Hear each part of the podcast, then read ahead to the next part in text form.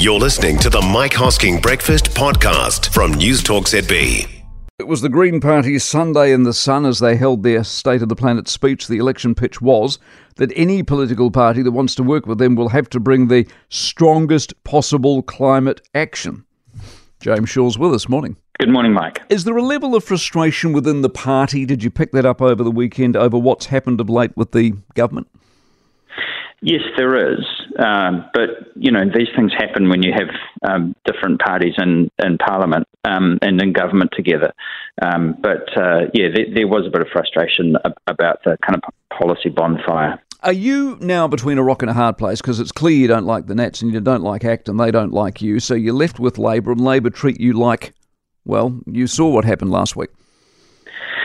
Look, we've had a good relationship with the Labour Party over the last five and a half years that we've been in government, but we are signalling that the next government is going to need to have, you know, more Green ministers sitting around the cabinet table in order for us to have, um, you know, more influence over the direction of the next government. And I think when you consider that the vast majority of New Zealanders are increasingly worried about climate change and want the government to do more, uh, you know, we're making we're making that pitch. What's the point of being in cabinet? And you would know better than most if you can't actually enact policy.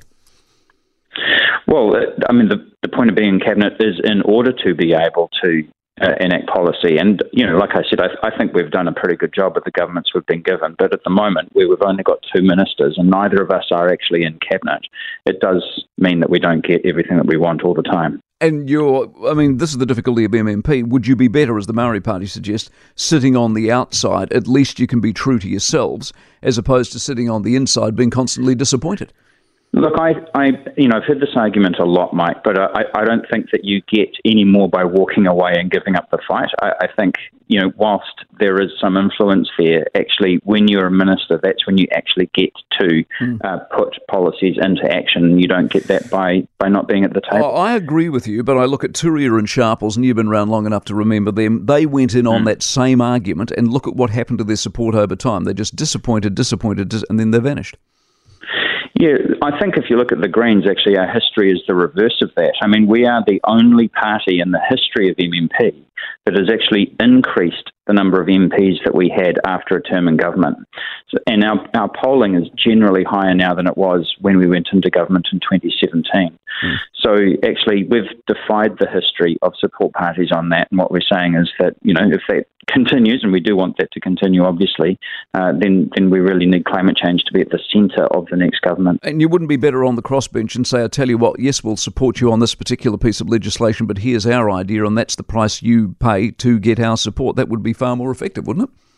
Well, I don't think so. No, um, you know, in my experience over the last five and a half years of being a, a, minister, is that when you're relying on another party's ministers to put your policies into action, uh, it's not as effective as when you can be doing that yourself. Okay, the carbon market last week was that crashed deliberately by the government because of what happened with their policies?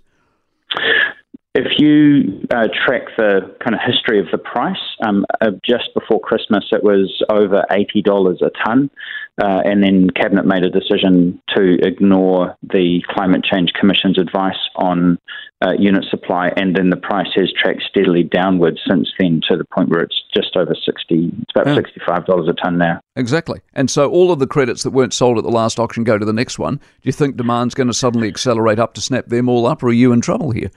I, well, I don't kind of speculate on where the market uh, should be going or you know where it might go, um, but it is quite clear that the price signal reflects sentiment about the current direction of government policy. They don't believe the government, do they? Well, I, I think they, I think the issue is that they they do believe the government. They're just pricing in where they where they think uh, the direction of government policy is going. Exactly, and they're not putting much weight on the price, are they? And hence what happened to the carbon market. Yeah, that's. I, that, I mean, I, I guess that's what I'm saying. Without kind of getting into you know what I think the price should be or anything like that, that would be inappropriate. But but I think market sentiment does reflect you know a view about what the what the policy is. Exactly. All right. Appreciate your time as always, James Shaw, the Green Party leader, with us this morning. For more from the Mike Hosking Breakfast, listen live to News Talk ZB from 6 a.m. weekdays or follow the podcast on iHeartRadio.